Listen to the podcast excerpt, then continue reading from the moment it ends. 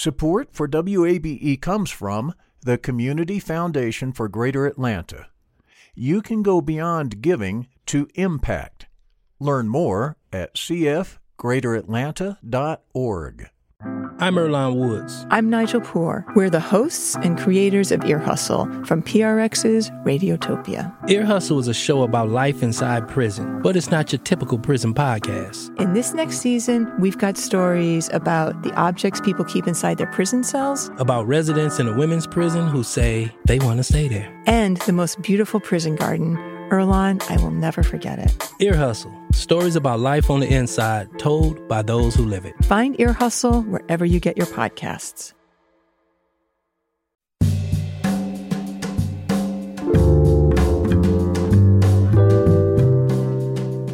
From WABE in Atlanta, welcome to this Tuesday edition of Closer Look. I'm Rose Scott. Coming up on today's program, millions of households experience food insecurity. That includes during the holidays. Well, we'll hear about a new mobile food pantry that will deliver meals to Cobb County families. Plus, an analysis of Georgia's new congressional map. And with Atlanta's runoff election just a week away, we'll look at the latest polls for the mayoral race. All those conversations coming up in just a moment. But as you heard on NPR, and what we know, today was the second day of closing arguments in the Brunswick trial of three men accused of murdering Ahmaud Arbery. Prosecutor Linda Dunikoski gave the state's final rebuttal. Remember, this isn't about having personal baggage back in the jury room. It's not about a point of view or an agenda or anything like that. That's not what's going on. Y'all are really, really smart and you've paid really, really close attention to this case. You're going to determine what really happened based on the evidence, and then you're going to apply the law that the judge gives you to that evidence. It's not about being an advocate for anybody, it's your search for the truth. I suggest once again that you work from the bottom of the indictment. It's just going to be easier. Criminal attempt at false imprisonment, and then work your way through it. It'll help you logically. Then Judge Timothy Walmsley gave the jury the final instructions regarding the charges against the defendants. Now, here's Judge Walmsley in part explaining a felony murder charge. You may find a defendant guilty of felony murder if you believe that he caused the death of another person by committing one of the felonies just described, regardless of whether he intended the death to occur. There must be some causal connection between the felony and the death. Felony murder is not established simply because the death occurred at the same time as or shortly after the felony was attempted or committed. The felony must have directly caused the death or played a substantial and necessary part in causing the death regardless of when the death ultimately occurred. And a programming note if the jury indeed reaches a verdict today, WABE will have live coverage. In other news, the new federal infrastructure bill will bring nearly $14 billion into Georgia. Now, that's good news to agencies like the Atlanta Regional Commission because they're starting to plan. The Commission's Doug Hooker says the extra money is a boost to some Metro Atlanta transportation projects already in the works. We'll be able to accelerate some of those plans. Some key projects, such as premium transit for Clayton County residents, expanding the streetcar in Atlanta, uh, and also to uh, provide greater uh, transit services in critical corridors like Greenbriar Parkway, Campbellton Road. Hooker says there's also funding to make streets safer for bikes and pedestrians. He went on to say as the Atlanta region continues to grow, its transit infrastructure needs, well, they need to keep up. And also, the wind and low humidity brought by yesterday's cold front have led Georgia forecasters to issue a fire danger statement.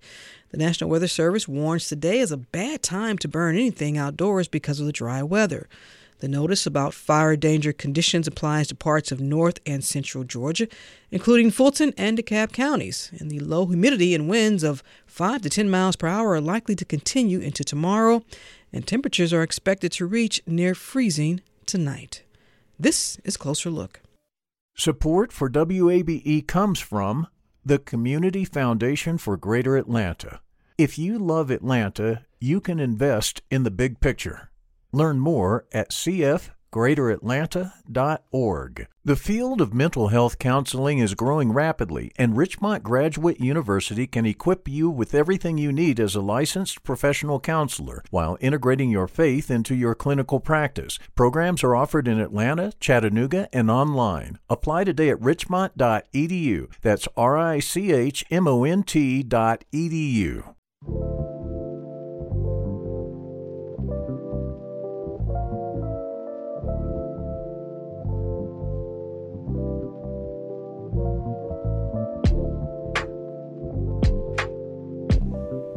T.edu. Closer Look continues. This is 90.1 WABE, Atlanta's Choice for NPR. As always, I'm Rose Scott. According to Feeding America, more than 1.2 million people are facing hunger in the state of Georgia. And of that number, more than 370,000 are children. And that means at least one in eight adults and one in seven children here in this state experience hunger. And it's not just statewide, but we know globally the pandemic has been a primary factor in the global increase of hunger. There was a report issued early this year from five United Nations agencies that revealed global hunger increased in 2020 with 2.3 billion people lacking, quote, year round access to adequate food. Now, here locally, up in Cobb County, well, there's a Cobb County based nonprofit that's trying to help as many folks as possible, and especially during this holiday season. I'm joined now by Dr. Dwight Ike Reighard. He's the president and CEO of Must, Must Ministries, and he joins me now. Can I call you Ike? Oh, please do. it sure works a lot better than Reighard Rose. So, absolutely. Thank you so much for taking the time and happy holidays to you. Uh, happy Thanksgiving to you as well. It's my favorite time of the year, but you know, Rose, for a lot of people, it just exacerbates what they're going through. Absolutely. And I want to start with those numbers I just mentioned because I'm sure they're not lost on you, not just here in Georgia, obviously not just nationwide, but globally. So millions of billions of people experience whether it's food insecurity, hunger, poverty, you know, and people say, well, why does this happen? And I know that's not an answer that you can you can it's not a question you can answer that will will satisfy anybody, but when you think about so much of this that's taking place in our world, you know, what goes through your mind? Well, the first thing that I think about is how much the face of poverty has changed. Even in the 10 years since I've been at Must Ministries, we now see the majority of the people that we serve at Must are women and children. And suburban poverty is your fastest growing segment mm-hmm. of poverty. A lot of people want to think uh, issues with poverty are things that are only in urban areas, but they're certainly in the suburban areas as well. And we see it in our schools. There's estimated between Cobb County schools, Marietta City schools, that there's between 22 and 2,400 students who would be considered homeless you know, you mentioned the face of poverty, and we've done a lot of segments on this program as it relates to, you know, people's perceptions of exactly who's out there, and it and it, it crosses all demographics. It you know, from age to, to gender to race to ethnicity, all of that. and households where there can be two working parents, you know, depending on you know where, where folks are living, depending on what other expenses they have. I mean, food insecurity, and then also like access, which is what we talked about coming into the segment, access to adequate food is so is such a problem for many households. Well, it really is. And, you know, Rose, I served on a task force for the Cobb Douglas um, Health Board. And one of the things we did was a heat map of this area. And there are literally food deserts that are out there, especially in the southern part of Cobb County. And so when transportation is an issue, then even getting to a grocery store, mm-hmm. you know, either you're having to get an Uber to drive you there and you're having to pay for that and pay for it to come home, along with the food cost. And as you said, the vast, vast majority of the people that we work with at Must Ministries are what would be classified as working poor. Mm-hmm. Uh, they do have a job. It's just if you tried to make a, a living and take care of your family on minimum wage, it, it's impossible in the world that we're living in today. And so Must Ministries is there to be able to be a safety net for people. I tell people all the time if you want a mental picture of what we do, think of people on a high wire, and if they're falling off, we're the safety net. We're not a hammock, but we're a safety net to catch people, get them back on their feet those folks as you describe in terms of, of, of, catching and helping but i imagine the last 21 months i because of the pandemic the, the need the need for resources, whether it's from your organization and many other organizations, has been extremely high, probably to, to percentages you all haven't experienced in your time being with Must uh, Ministries. You're absolutely correct, Rose. We, um, in a normal year, Must would have served 33,000 unique individuals mm-hmm. in a mm-hmm. normal year in 2019. But during the pandemic, we ended up serving over 220,000 people. So about six times our, our normal rate. Now, some of those people were duplicated, whereas mm-hmm. 33,000 were unduplicated. And the reason for that is because there were so many people with so many needs having to come back. Uh, that we got to the point where we weren't trying to keep up with the paperwork. We were just trying to keep up with the need and taking care of those people. Um, it's continuing today. Uh, in 2019, we would give away on a normal day about 1.1 tons of food, and right now it's running 3.3 tons of food a day. And thank God for people like the Atlanta Community Food Bank who have been a fabulous partner to us, and then food drives that are done because it's a constant. And especially when you get right around the holidays, people get really anxious about being able to provide for their family and be a part of uh, all the holiday expressions that we want to be a part of. And that Thanksgiving meal has always been a centerpiece for most families. Well, let me ask you this. Let's just shift for a moment. How did you all make it through that? Were you all able to receive some extra funding to to buy? Because you, you all have to purchase the food. You have partners, but you all have to purchase some of this food too. Folks should know, not just you, but so many organizations.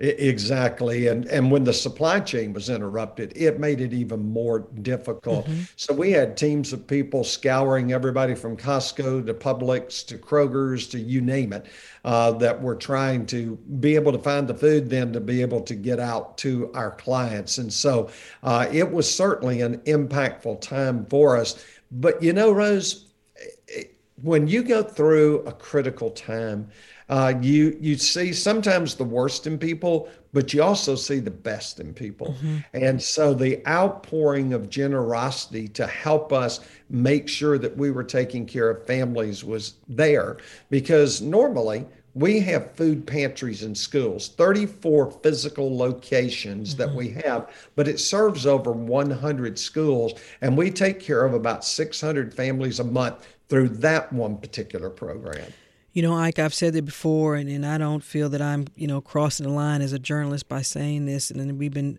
a lot of us have been covering, obviously, the pandemic, but to see the organizations, not just in Cobb County, here in the Atlanta area, DeKalb, Clayton County, to see these public and private partnerships step up and help so many folks in need. I mean, this pandemic really, I mean, we know about the health implications, but I talked to people had folks email me and call me looking for assistance.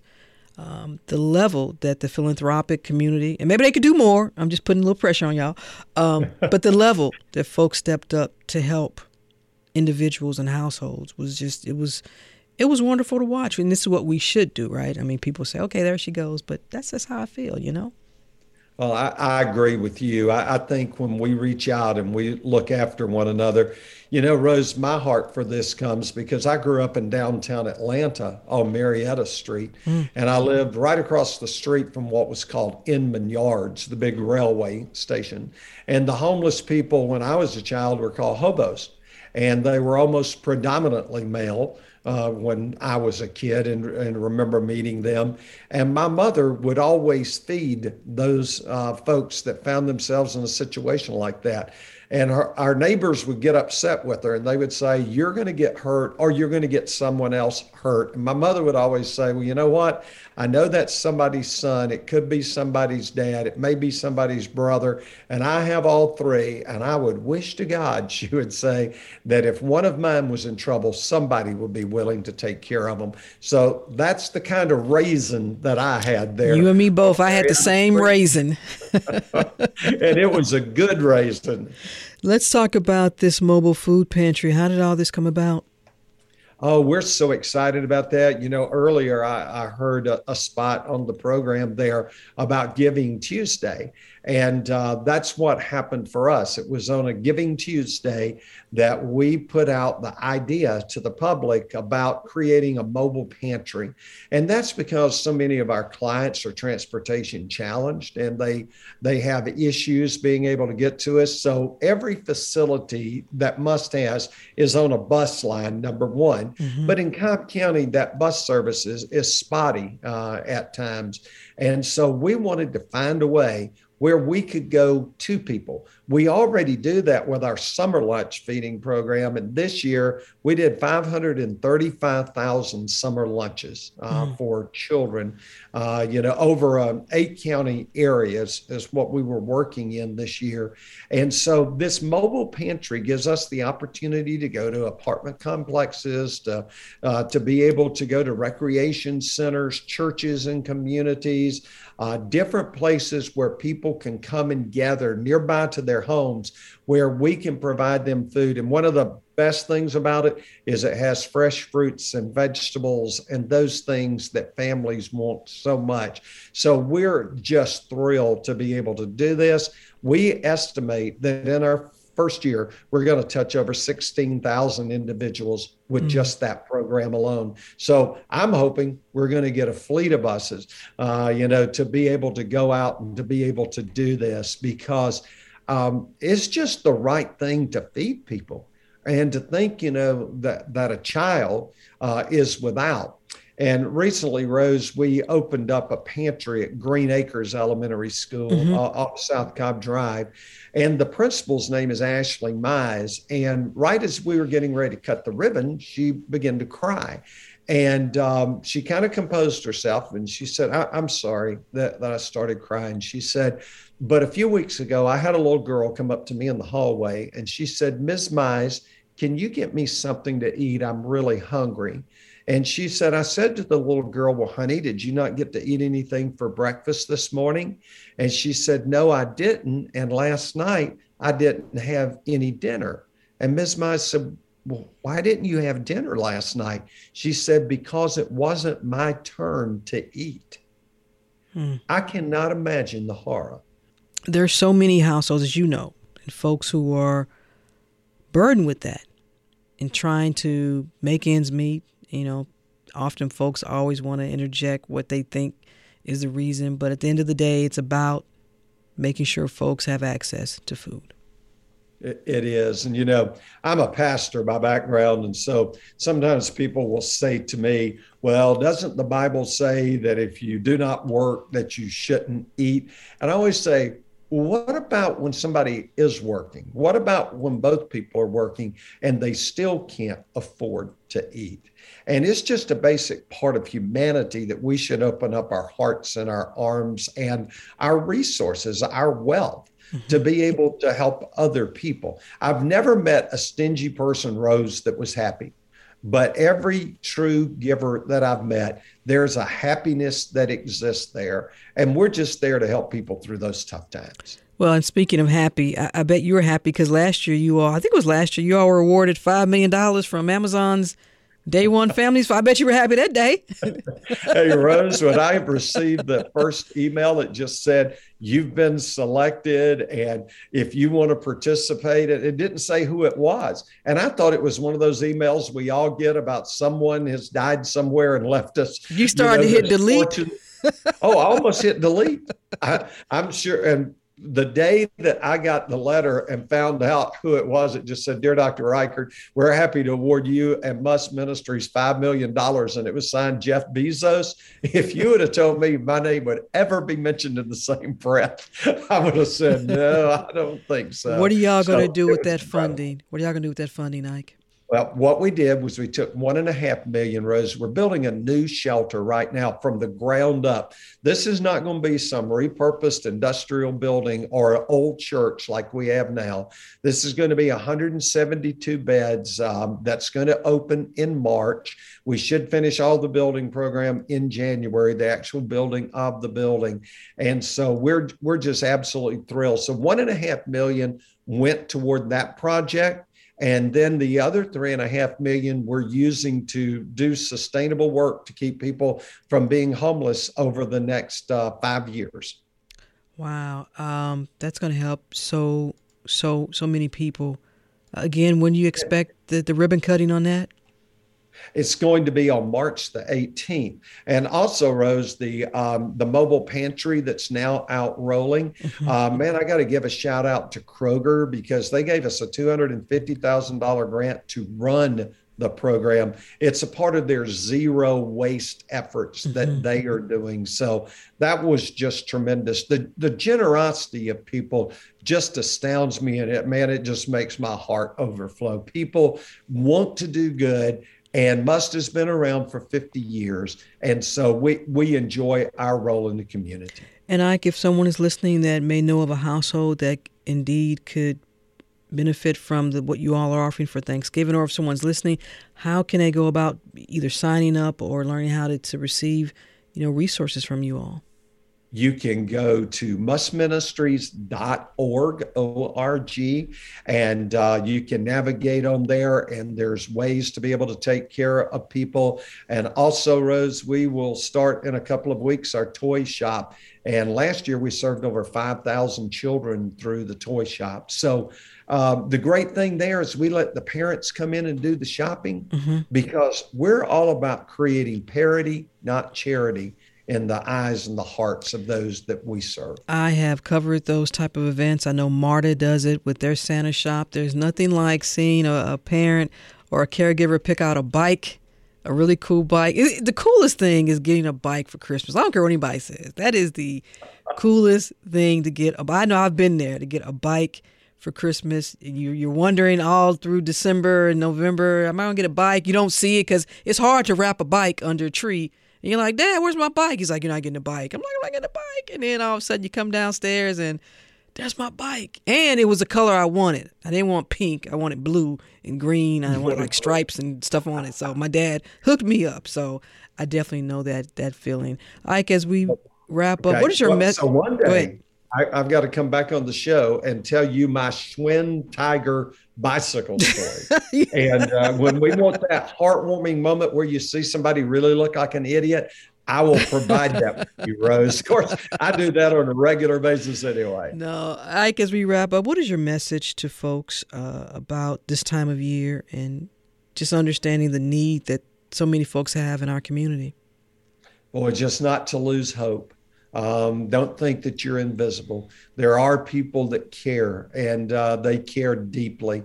And we're just privileged at Must to get to reach out. You know, our, our mission is to serve our neighbors in need. Sometimes our, our neighbors are four years old, and sometimes our neighbors are 90 years old, mm-hmm. but we're there to serve and we're honored to do it, Rose. So don't lose hope during this season. There's people that really care. All right, Dr. Dwight Ike Reighard is the president and CEO of Must Ministries.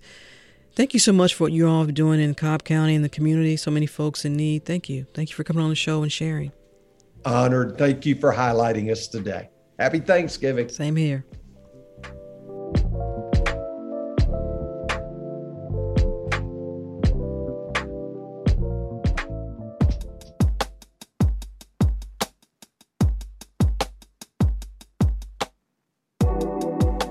And Closer Look continues now. This is 90.1 WABE, Atlanta's Choice for NPR. As always, I'm Rose Scott. The news yesterday Georgia Democratic Congresswoman Lucy McBath announcing she would now run in the 7th District after the redrawing of the 6th, which she currently represents, but is held by fellow Democrat Representative Carolyn Bourdeaux. Well, the newly redrawn 6th District now has a heavy Republican base after state lawmakers passed the new maps. Governor Brian Kemp still needs to add his signature to approve the maps. Meanwhile, in local politics, a new AJC WSB Atlanta mayoral poll is out, which means only one thing there's lots to talk about. Let's bring in Atlanta based political strategist and closer look politics contributor and dog lover, all of a sudden, Fred Hicks. Welcome back to the program. Thank you, Rose. Glad to be here. Let's begin with that big news from Democratic Congresswoman Lucy McBath. Your thoughts on that? Yeah, you know, uh, we saw this coming. Um, you know, there's been a lot of discussion all year. Who saw this um, coming? well, I think politicals, right? People who watch this sort of stuff all the time. Um, we knew that Georgia was going to have to do something with respect to uh, reapportionment, given how much the population has changed and how much is localized around the Atlanta metropolitan area. We knew that Republicans are going to try to find a way to uh, to pick up a seat since you didn't gain a seat by just by population natural population growth. Okay. And so the question was was it going to be Carolyn Bourdeaux or Lucy McBath who was going to be drawn out of their district or drawn into so a you saw yeah a lot of folks saw that coming but did you see Right. uh, but you're also saying you saw mcbath making an announcement that she'd run in Bourdeaux's district you saw that coming Yeah, so she loves serving in Congress for sure, and you do not have to live in the district when you decide to declare to run for office. Sure. So someone who lives in Valdosta could decide to run for the sixth or the seventh. So for for Congresswoman McBath, uh, given that she she clearly indicated that she wanted to continue serving, it made a lot of sense in my mind, and I think I assumed that she would run. well to someone listening that says it made a lot of sense in her mind but if you're Carolyn Bourdeaux are you a little ticked off Oh, I'm sure. I mean, Congresswoman Bourdeaux is new. She's been sort of a middle of the road person, and she lives in the district. So uh, I'm sure this is not something that she wanted to see happen. But I, I, I would be surprised if she was surprised that this is actually happening. what do you mean by she's a middle of the road person Well, so when you look at the way things have played out, particularly this year under the Biden administration, uh, Lucy McBath has been more aligned with uh, Speaker Pelosi and your traditional strong Democratic positions, supporting the infrastructure bill in its original form and, and other priorities. Whereas Carolyn Bourdeaux had, was she was part of a group of congresspersons who said, well, let's look at this. Let's slow this down. I'm not sure if I want to vote for it. And she hasn't always initially been aligned with, say, Speaker Pelosi and, and well but a lot of democrats been- haven't sounds like you're leaning a little toward Mc, mcbath being more of the the choice here the choice in what way? that that she should indeed run for the take the run for the seventh, and that she's the better choice. Is that what you're saying? Well, no, no, no. I'm just saying I'm not surprised that this is happening. Um, because I think once once Congresswoman Bourdeaux made the decision to to not necessarily go along with uh, Speaker Pelosi, that that for someone like um, for someone like Lucy McBath, Congressman Congresswoman McBath, uh, that made the decision a little bit easier. Um, because you know, look, running for Congress is a really difficult venture. It's a very expensive venture uh, because the rules are different when you run for a federal seat than when you run for a statewide seat. Sure. And so the big groups out of D.C. play have play heavily, whether you're talking about Emily's List in Democratic politics or you're talking about uh, Club for Growth and the, on the Republican side, and then you have all these multi-letter organizations, DCCC, and uh, other groups like that. And so when you look at look at the votes that people take in Congress and the positions that they stake out, you very easily can see that Congresswoman McBath would probably have the support of people again who are traditionally aligned with Speaker Pelosi, which means there's a lot of money there, and well, but the they're going to want to keep that voice. well, hold on, Fred. The Dems can't pick a, a a- candidate in this. They have to stay on the sideline, right? That wouldn't be fair. Well, we're not saying the Dem. The Dems. You make it sound like it's a big monolithic group that's that has you know three king or queen makers sitting around. Okay, the No, king or queen makers that gonna that will determine where the money's gonna go. Well, I mean, people do have a, have a vested interest in seeing, making sure that their interests are um, are represented. And so, again, when you when when Congresswoman Bourdeaux t- made the decisions that she did to to mm, to not necessarily again initially align with the President and Speaker Pelosi's vision around infrastructure and some of the other bills, and to to slow play to negotiate for different things, then I think that made a lot of donors in D.C. say, hmm if we have to choose, which we weren't sure at the time they would have to choose, but once it became clear when the when the special session started, remember they floated the maps before the session started, and so we knew that the sixth was going to be drawn into a more conservative way. Mm-hmm. So at that point, Congresswoman McBath had a decision to make, and I'm not privy to this, but I would assume that she started making phone calls to the major organizations and major donors to say, "Hey, if I were to if I were to run in the seventh, would you support me?" And I read her decision to do that as uh, as affirmation that that people were going to support her.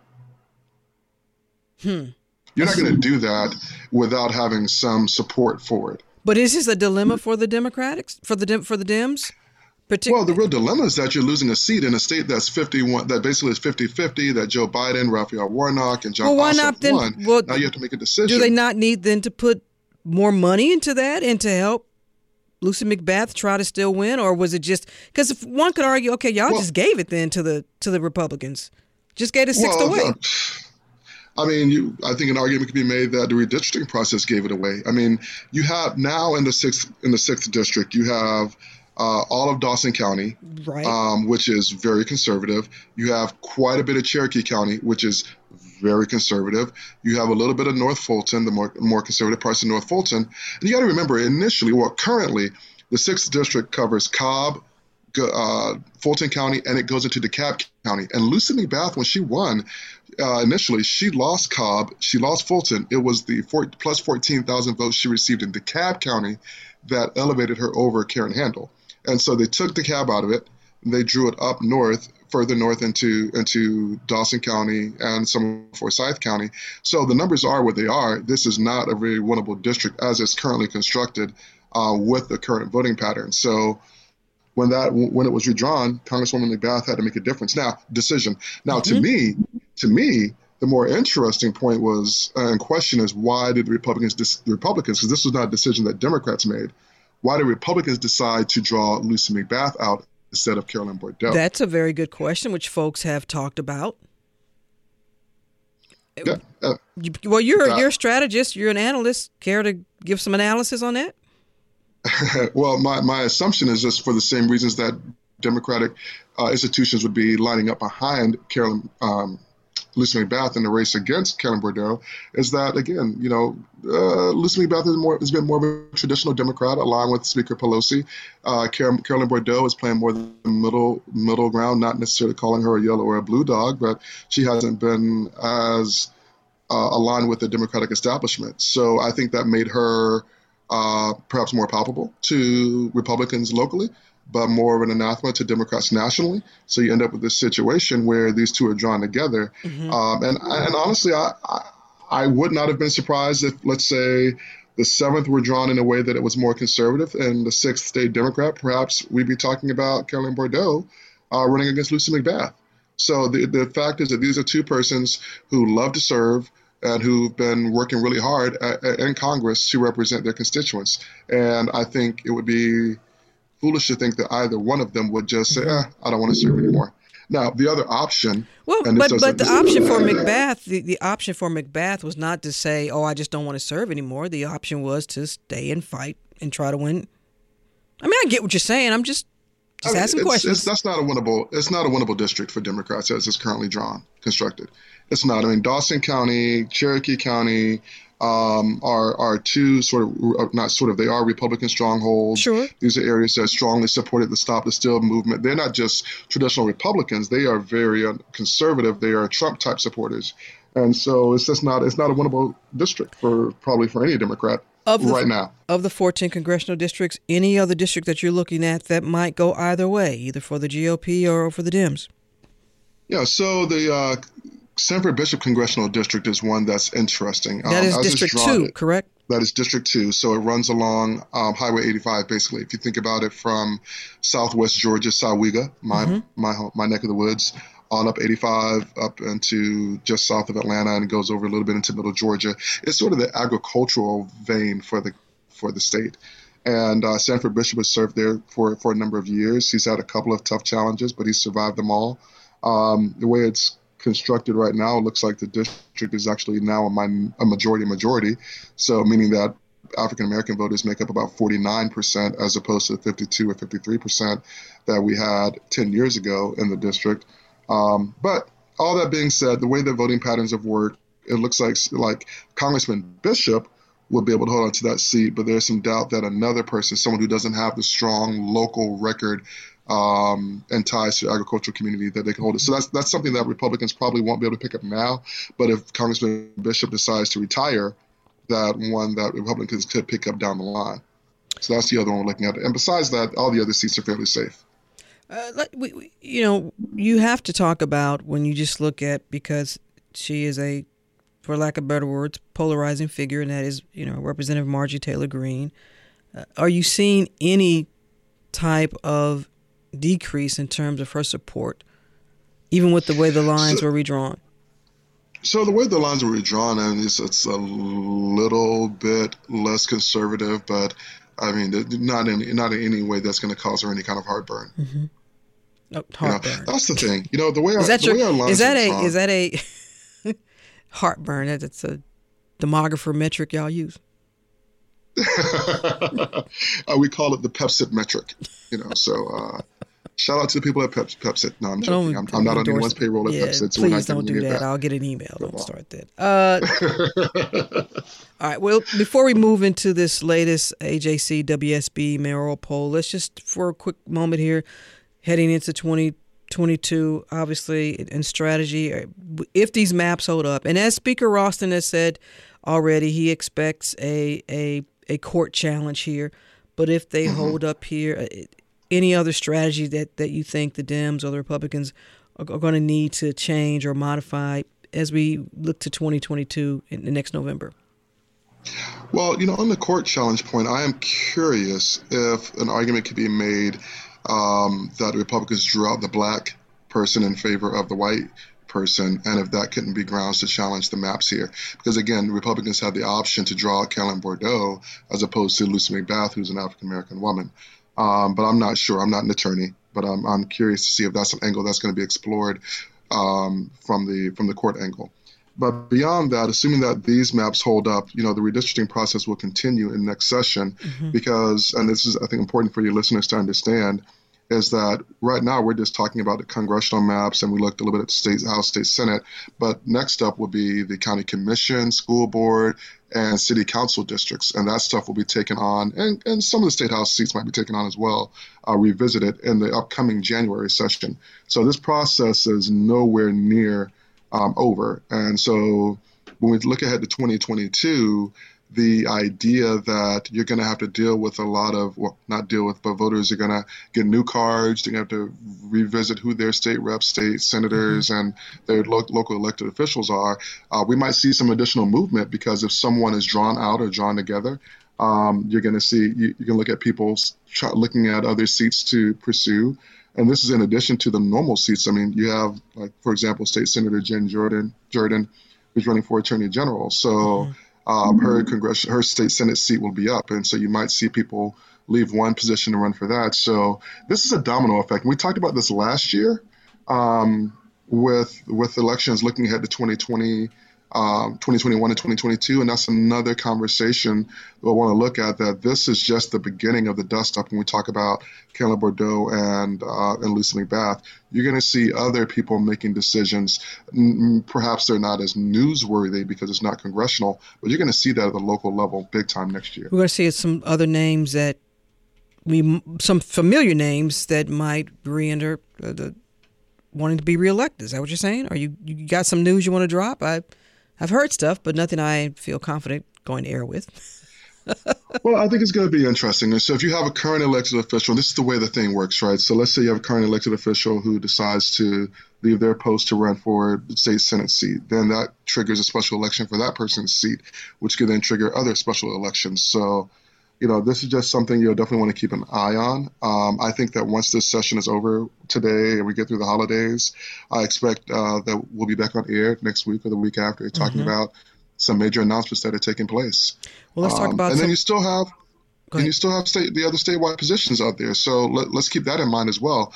That every statewide elected position is up next year: governor, mm-hmm. uh, lieutenant governor, attorney general, um, you know, Secretary of Labor, Secretary of State, and all that. And you have some declared candidates, but those fields really aren't settled because for Democrats, the top of the ticket is not yet settled. That's where I was going in terms of announcements not made, and I think we've had this conversation before. Um, what the Stacey Abrams decision, kind of like when LeBron was going to decide where he was going, you know, to play basketball, the, the decision, um, that decision, whenever she makes it, whatever it's going to be, has a huge impact on 2022 here in Georgia for the downvote. Absolutely, it does. Um, you know, as we said before, I didn't think that she needed. I don't think she needs to make this decision before January because she has the ability to raise the money. She has the, build, the ability to galvanize Democrats very quickly. Uh, but I do think that she has to make this decision at some point in January, especially if she's not going to run, because other Democrats need the runway to raise the money that they need to run, um, and they and then you might see some additional shifting. So, mm-hmm. if, for example, if she decides not to run, maybe someone who's running for another position, AG or Labor, decides to run for governor, and mm-hmm. so you you can see a lot of movement if she decides not to do it. Um, and then it also raises the question of of how does that impact the money that's going to flow into Georgia? Because let's not forget, we still have Senator Warnock, and Georgia will have will have a big say in the national balance of power like we did last year. So there'll still be a lot of money. There'll still be a lot of text messages and phone calls and door knocking and mail and mailboxes next year. But if Stacey Abrams is on the ballot, that that really changes it. The other interesting development is what's started as a whisper mm-hmm. seems to be getting quite a bit louder now that former Senator David Perdue is going to challenge um, Brian Kemp, Governor Brian Kemp, and the Republican primary. So, you know, two or three months ago, we thought that Governor Kemp would sail through, or his only opposition would be someone like Vernon Jones, your favorite right. guest, or something like that.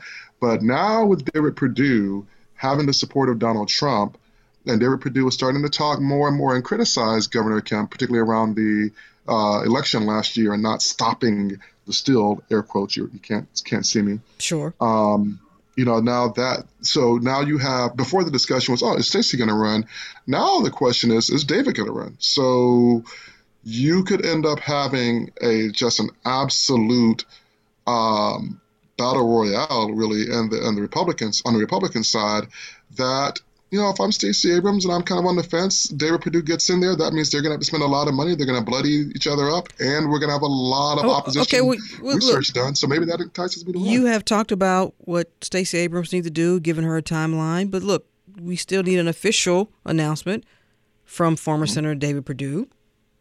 I mean, right? Correct. We do need a correct. Because right now it's just speculation, just talking, which is what you're doing. It is, it is, and and there's speculation on both sides. So you know, if if Stacey Abrams does does not run, you know, Michael Thurmond, the, the CAB CEO, has made it very clear that he wants to run and he will run if she does not run. Um, you have to wonder if other people will as well. And then, like we said, you know, on the on the Republican side, you know, right now it's just talk. It's the talk is getting louder. Um, you know, the reports are, are out there that Senator Perdue is calling donors and mm-hmm. and uh, testing the waters for his ability to raise money, and he's testing his messaging. We see that very openly right now. Sure. And so that becomes that looks that gets very interesting, which does raise the question also for Vernon Jones, who his whole value proposition is he was going after the the Trump base. Sure. If they were produced in there, and Vernon Jones is already out there, I mean, we, he loves to run for office, so I would imagine he would probably look at another seat. Uh, hey, Vernon. Um, but that's something that you'll have to look at. So this there, there's a lot over this holiday run once we get past the Atlanta mayor's race segue. Um, of course, that that will be decided. Well, a lot, a lot is going to be decided. Well, let's talk about Atlanta's next mayor. Now we have this new AJC WSB Atlanta mayoral poll. Now, Fred, folks that listen to this program and listen to us and know how much I love to fuss at you and your folks about polling, because y'all lately been getting it wrong, but just your analysis of this new AJC WS, WSB mayoral poll, which has Andre Dickens, current city councilman, uh, give it about five percentage points over uh, mm-hmm. current city council president Felicia Moore. Your take on that, sir? Absolutely. Well, you know, I, and again, as always, I don't think the polling was wrong before. I think it was uh, there was a lot that happened. The polling the was poll. wrong before. What do you mean? it was early. It was premature. That doesn't but mean it, it was, was wrong. wrong. It was wrong. Miss Darden happened, and the NAACP and all those other things happened. It still was wrong. It was it wrong. Was I don't care if it was, it was early. It was wrong. Wrong is wrong. if you steal my oh, donut, you still stole the donut, and it was wrong. Doesn't matter when you did it. it's wrong. But okay, we'll, we'll that's in that. the past. So, let's let's that's, that's in the past. past. Let's move on to the future. What is your Absolutely. analysis of this current poll? Well, it's actually interesting because you, you look at the methodology of this poll. Again, it was conducted by the AJC and UGA, mm-hmm. and they actually did tweak the methodology from from the last time. Um, I think probably in response to criticisms that it was wrong. And so this poll, um, they looked at uh, 2017 voters and people who voted on November 2nd, as opposed to whatever methodology they used before. So there was a change in the methodology, mm-hmm. uh, which is significant. Um, now that being said, if the poll is correct, which I know you doubt polling, um, what a few things jump out to the team. You know, Felicia Moore went into this runoff with an 18 point lead over counts over Andre Dickens. Mm-hmm. And if this polling is right, that means that he's made up 23 points in 16, 17 days, which is pretty, pretty impressive, pretty significant.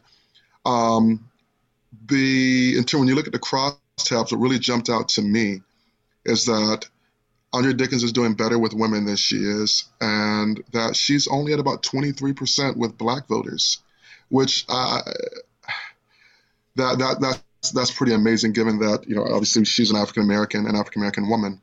Now a lot of people have asked my opinion on this in the last you know 24 hours or so, and how I really see it, assuming that the polling is correct, um, and they made a point of saying that with a margin of error, this is basically still a tie. Mm.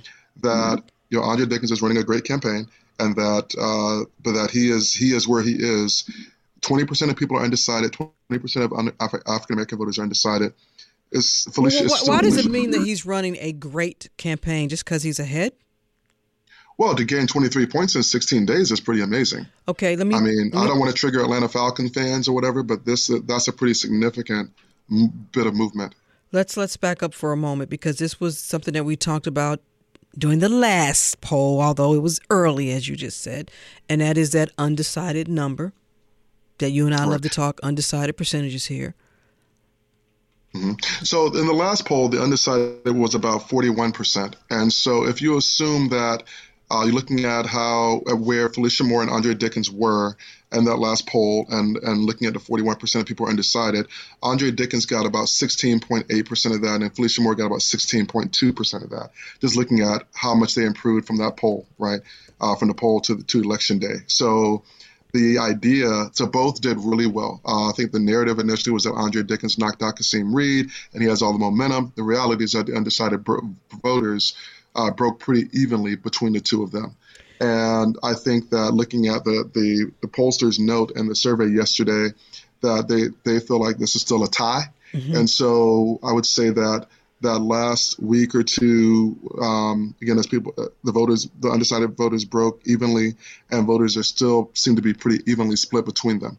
Now, to your question, uh, for Andre, when you look at the demographics of the November 2nd election, 47% or 48.7% white, 37% black, mm-hmm. 10% unknown which means that you probably had the majority of voters is actually white for the first time in 40 something years in Atlanta. You mentioned, you brought up race, so I, I want to talk about not just race, but also in terms of, of region, because in, in runoffs, and, and correct me if I'm wrong, and I don't mind being corrected, but in runoffs in Atlanta mayoral race, and we, we know what happened with, with uh, Mayor Bottoms and Mary Norwood here, typically – you may see more voter turnout in certain regions of the city than you mm-hmm. it does that do you still is that still a factor? Do we because we we always talk about buckhead and old fourth ward and and midtown and, and ponce highland and virginia highlands. Sound like i'm a dj calling out people's neighborhoods here. Um, and then there's always a lower turnout in southwest atlanta and a little bit on the west side. Is that going to be a factor you think as well well, turnout is is really going to be the key in in this election, right? So if you have um, you know, Andre Dickens and Kasim Reed collectively in Southwest Atlanta got about 70% of the vote, which means that Felicia Moore could not have received more than 30% of the vote. Mm-hmm. And so for the Andre Dickens team, their goal is to try to pick up all of the Kasim Reed voters. And if they're successful in doing that, then yeah, um, which they will need to do given how strongly Felicia Moore performed in Buckhead and on the east side of the city, so when you look at that, turnout is going to determine everything. So through yesterday, mm-hmm. with the early votes that have been cast so far, the Buckhead City Council districts make up about 26% of the vote. Mm-hmm. That's districts we call districts seven and eight. So that's uh, for your listeners, that's Piedmont Road all the way over to Northside Drive. Sure. Um, so going past, past the governor's mansion. And the traditional black uh, stronghold districts of districts 10 and 11 that's Cascade, that's um, you know, that's Martin uh, Martin Luther King Jr. Drive over into the Southwest Corridor. Mm-hmm. That right now that makes up about 21% of the vote. So Buckhead is outpacing by about five percent. Uh, Felicia Moore's district, District Nine, which that she served, that she represented before becoming president, mm-hmm. um, is coming in pretty strong. But if you just assign values to the to these districts, then it looks to me, I know what the poll said, it looks to me that Felicia Moore is probably a few hundred votes ahead, three, four, five hundred votes, just based on where the votes are coming from right now. Um, but at the end of the day, you know that could very well change. So, and again, you just proved my point about the polling. I did not, yes, because the, every poll has a, has certain assumptions, that and so true. you look at what's happening. But let me let me tell you something about polling. I'm gonna get real for a second, and I'm not a demographer. You all can have your little polls and calling people and all that. I'm in the streets, and I listen to what the streets say. So okay, that's all I'm saying. So what are the streets saying to you? Yeah, I'm gonna keep it to myself. I want to know what the street polls are saying. So but no, the street. well, the street that, polls are um, saying it's it's not in a line. There is a leader, but it's not that margin that they have. I'm just. No, I go by the street polls. It, I don't think that either campaign feels that they are. Well, maybe the Andre Dickens campaign does. They put out a poll on Friday that showed them 14 points ahead. Uh, which you told simply, me, and I and we got to go, but you told me in one of our conversations a while back that candidates and their, and their internal polling we should take with a grain of salt. I'm just telling you what you said to me. Absolutely. All a right. very small Fred, grain of salt. All right. Atlanta based political strategist Fred Hicks. Always my friend. I enjoy the conversation. Thank you for the information. Thank you. We'll be on next week, right? After the election? Come on back. We'll be here. All right. That's it for this edition of Closer Look. A reminder to let us know your thoughts on today's program or any other. Send me an email, rose at WABE. And if you missed any of today's show, it's always online at wabe.org slash closer look. Stay tuned to 90.1 WABE, Atlanta's Choice for NPR. I'm Rose Scott. Hi, it's Terry Gross, the host of Fresh Air. We bring you in depth, long form interviews with actors, directors, musicians, authors, journalists, and more. Listen to our Peabody Award winning Fresh Air podcast from WHYY and NPR. The Gold Dome Scramble podcast is now plugged in, a WABE Politics podcast. New name, same on the ground reporting from us, WABE Politics reporters Sam Greenglass and Rahul Bali. We'll cover local, state, and national politics as we talk to politicians and voters to break down each week's biggest headlines. New episodes drop on Fridays. Listen and subscribe at WABE.org or your favorite podcast platform. WABE.